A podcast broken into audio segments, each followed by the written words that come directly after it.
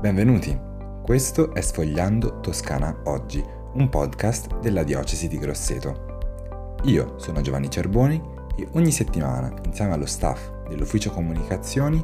scegliamo e commentiamo assieme alcuni estratti dalle pagine di Toscana Oggi. Questa settimana non 2 articoli, ma un'unica importante intervista. Si tratta dell'ultima intervista realizzata dal nostro ufficio con il vescovo Rodolfo e parliamo di questi 8 anni di ministero episcopale, di tanti momenti, ma soprattutto di uno stile anche marcatamente francescano. Per noi dell'ufficio comunicazioni è anche un modo per dire grazie e per salutare una figura che ci è stata molto molto accanto in questi anni. Quindi a tutti voi buon ascolto. Eccellenza, intanto ben trovato e grazie di questo momento. Partiamo dalla fine invece che dall'inizio. Qualche anno fa, se non ricordo male, era il 2018, Papa Francesco ha scritto un moto proprio rivolto proprio a voi vescovi, si intitola Imparare a congedarsi, in cui sottolinea come anche il momento del congedo da un servizio, da un incarico, è parte integrante di quel servizio. C'è un modo, c'è uno stile per lasciare. Ecco, per lei cosa significa congedarsi dalla guida della diocesi che gli è stata affidata 8 anni fa? Ma prima di tutto è difficile imparare a congedarsi, perché ci se ne rende conto solo al momento in cui ci si congeda, e questo fatto che fa parte e del pensare la vita e del pensare ogni servizio però diventa reale solo al momento in cui arriva e c'è quella data. È un po' consegnare quello che ci è stato consegnato, e quindi consegnare anche se stessi per il tempo in cui hai lavorato, in cui ti sei dedicato in quell'ambito. Imparare a congedarsi da una diocesi e anche guardare un po' a questa realtà che forse non hai guardato completamente o intensamente nel tempo, pensando sempre che c'è del tempo. Quindi da un lato scoprendo ancora di più, anche nei tempi brevi che ci sono ancora, dal lato anche percependo un limite di non avere dato tutto se stesso, sempre con questo pensiero che poi c'è tempo. Quindi il congedarsi ti dà anche una misura della vita, che è un tempo affidato e che quindi bisogna viverlo appieno. Ci si può preparare? Credo di sì, e sotto questo aspetto forse l'esperienza francescana, il fatto dei frequenti trasferimenti, il fatto di passare da un convento a un altro, e specialmente il tema del non appropriarsi, che è tipico dell'esperienza francescana, della povertà, questo è stato un po' il sottofondo, per cui benché in una realtà ti ci dedichi del tutto, ti ci butti con tutto te stesso, sai bene che né quella realtà è eterna per te, né tu sei eterno per quella realtà. Quindi una certa preparazione viene dall'esperienza vita vissuta nell'esperienza francescana, però ripeto che ti accorgi solo quando la cosa avviene, perché è il momento in cui devi cominciare a chiudere una cosa, aprire un'altra, devi fare un po' dei conti, devi consegnare anche con dei dati, e allora ti rendi conto quanto è importante avere anche una vita lanciata, dedita, ma anche con un certo ordine, ordinata, controllata non nei sentimenti o ma che possa essere subito vista al momento in cui la lasci e la dai a qualcuno. Forse quando lei si è accinto a gennaio a fare la lettera, a scrivere la lettera con cui si consegnava al Papa in qualche modo il suo mandato al compimento dei 75 anni, non si aspettava poi che la scelta della Santa Sede fosse quella di individuare un vescovo, uno solo, per 2 diocesi, per avviare questo percorso. Quindi c'è, diciamo, una consegna che è anche più particolare in qualche modo che se fosse stato un avvicendamento ordinario di un vescovo che arriva nella propria diocesi. Sì, io non pensavo a questa scelta, anche se la scelta un poco di avvicinare e dare questa linea verso l'unificazione delle diocesi ormai è la scelta che la Santa Sede e Papa Francesco hanno indicato, non è solo per la questione di Grosseto, Sovana, Pitigliano, Orbetello, ma anche altre diocesi. Pensavo fosse un altro modo che veniva preso, però il fatto che adesso il vescovo vicino, non solo geograficamente, ma vicino di amicizia, vicino di missione, di vocazione, padre Giovanni, che ci conosciamo da più di 30 anni, con il quale anche in questi anni siamo stati molto l'uno accanto all'altro, talvolta anche confrontandosi, incoraggiandosi, ringraziando Dio insieme, guardando. Questo ti dà un senso di un passaggio più naturale, quasi una consegna di famiglia. Il suo ministero qui a Grosseto è durato 8 anni. Sono stati anni intensi, anni anche belli in tanti momenti, ma anche segnati da alcuni momenti veramente difficili. Penso alla morte improvvisa dell'economo Alessandro Baccetti e poi a quest'ultimo tempo, quest'ultimo anno e mezzo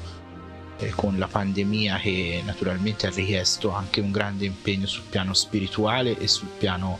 anche materiale per tanti bisogni. Una traiettoria che mi pare è stata resa anche più chiara sia dai due fatti che dicevi, la morte del povero Alessandro e poi questi anni di pandemia, questi mesi, quello del camminare insieme, del lavorare insieme e del lavorare in quella chiarezza condivisa per cui si possa sempre prendere in mano, consegnare ad altri. E sotto questo è stato molto impegnativo il lavoro che ho fatto con la curia, con i sacerdoti, ma sempre in questo senso di condividere. Questa è la linea. L'altro elemento sempre messo in luce da questi ultimi mesi è lo stesso tema, ci si salva insieme, ognuno di noi può essere rischio o può essere aiuto per l'altro, ognuno di noi è pienamente libero, è pienamente individuo, ma ognuno di noi è responsabile anche dell'altro, nel bene e nel male, quindi questa attenzione da avere al lavoro di ognuno, alla salute di ognuno, all'incarico di ognuno. Un vescovo non è un manager, quindi non c'è da fare bilanci su come ha svolto il proprio ministero, però diciamo se lei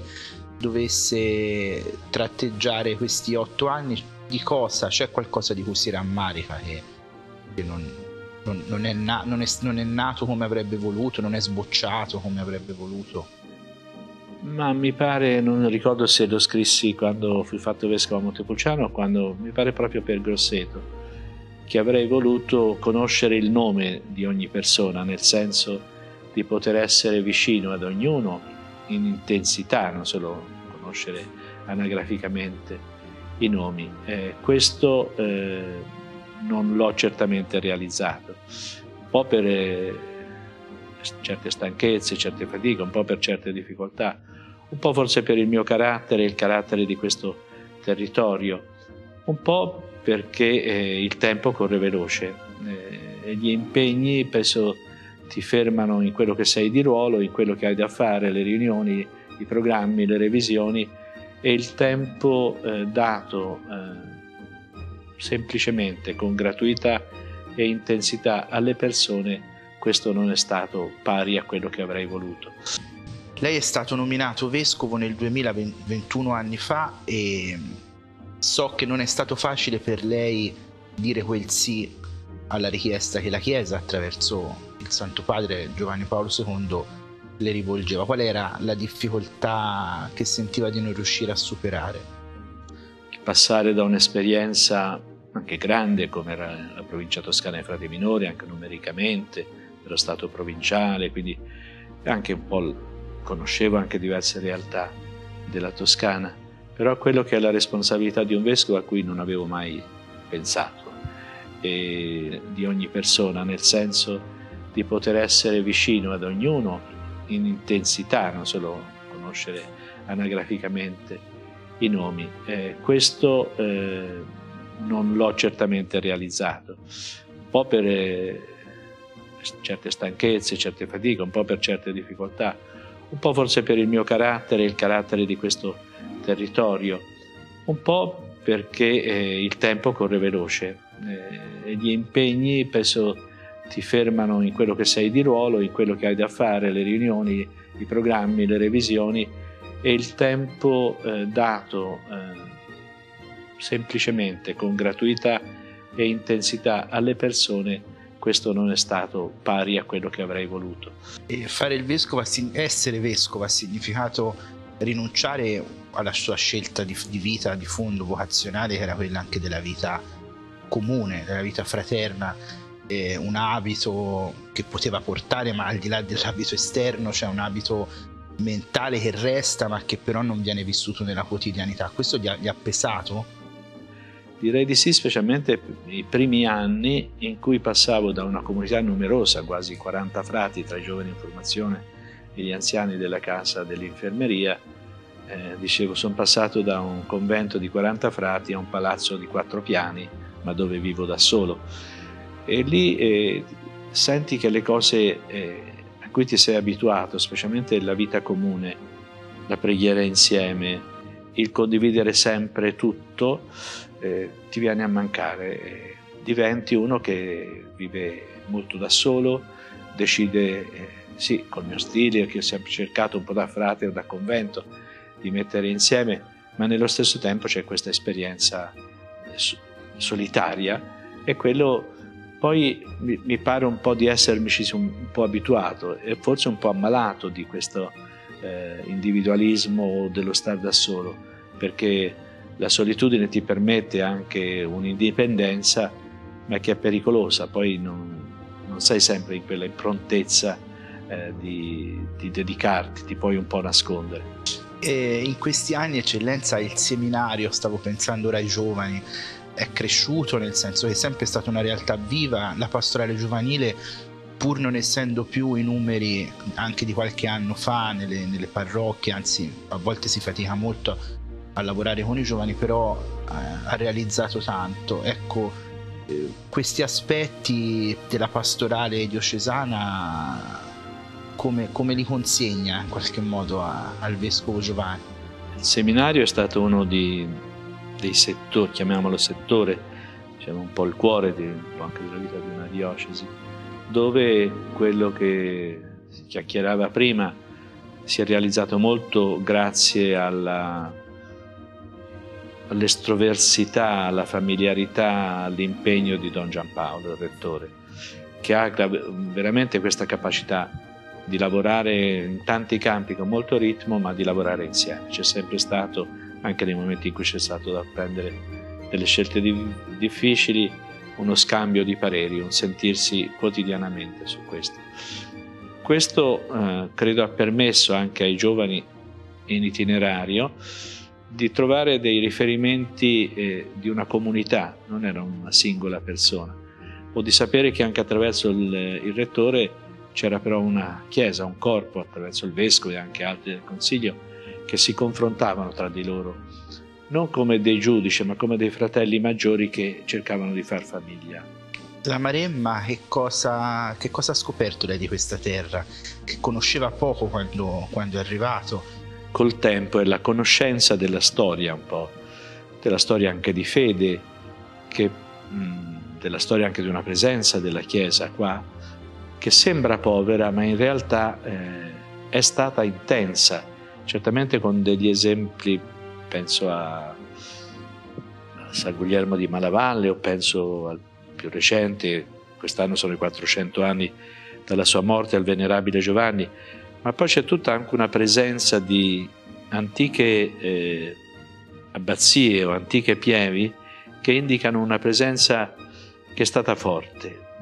di un cristianesimo in territori difficili e quindi un cristianesimo coraggioso, e qui anche in Maremma ci vuole coraggio, ci è voluto tanto nel passato coraggio, ma anche oggi ci vuole il coraggio dell'intrapresa e della proposta. Parlo intrapresa, penso lavoro a tante cose, della proposta penso all'annuncio del Vangelo. Credo che questo sia il bisogno ancora di questa terra, la creatività che intraprende, ma anche l'annuncio vissuto di una comunità cristiana, anche minoritaria, ma che sia lievito, che sia sale, ecco, senza orgogli, senza scudi, però libera, capace di dire anche oggi a un mondo che certe realtà non se le vuol sentir dire, penso al rispetto della vita, penso al rispetto dei più poveri, degli stranieri, penso al rispetto anche della vita nascente. Oggi ecco una Chiesa che ha solo da rendere conto di questo, che quello che è l'uomo come figlio di Dio, come creatore di Dio, quello che è la famiglia, come è proposta dall'esperienza cristiana, dalla parola di Dio, questo è quello che noi abbiamo da dire di bene, con libertà, che almeno questa, ecco, sia garantita a tutti, in ogni situazione. Questo non deve pensare a volontà di sopraffazione o di volere, ma proprio come dicevano Pietro e Giovanni a quel malato che voleva un'offerta, dice: non abbiamo nulla, ma quello che abbiamo te lo diamo, nel nome di Gesù alzati e cammina. Credo che per l'intrapresa, credo che anche per questa presenza via ci voglia qualcuno che sappia dirci, con rispetto ma anche tagliente, stile alzati e cammina, cioè non ci si può accomodare nel comodo di una vita che non corrisponde a quell'ideale per cui siamo fatti. Avete ascoltato Sfogliando Toscana Oggi, un podcast prodotto dall'Ufficio Comunicazioni della Diocesi di Grosseto. In particolare il montaggio è di Alessandro Maffei, la grafica di Michela Giannini e la voce di Laura Pettini. Io sono Giovanni Cerboni e tutti noi vi aspettiamo settimana prossima.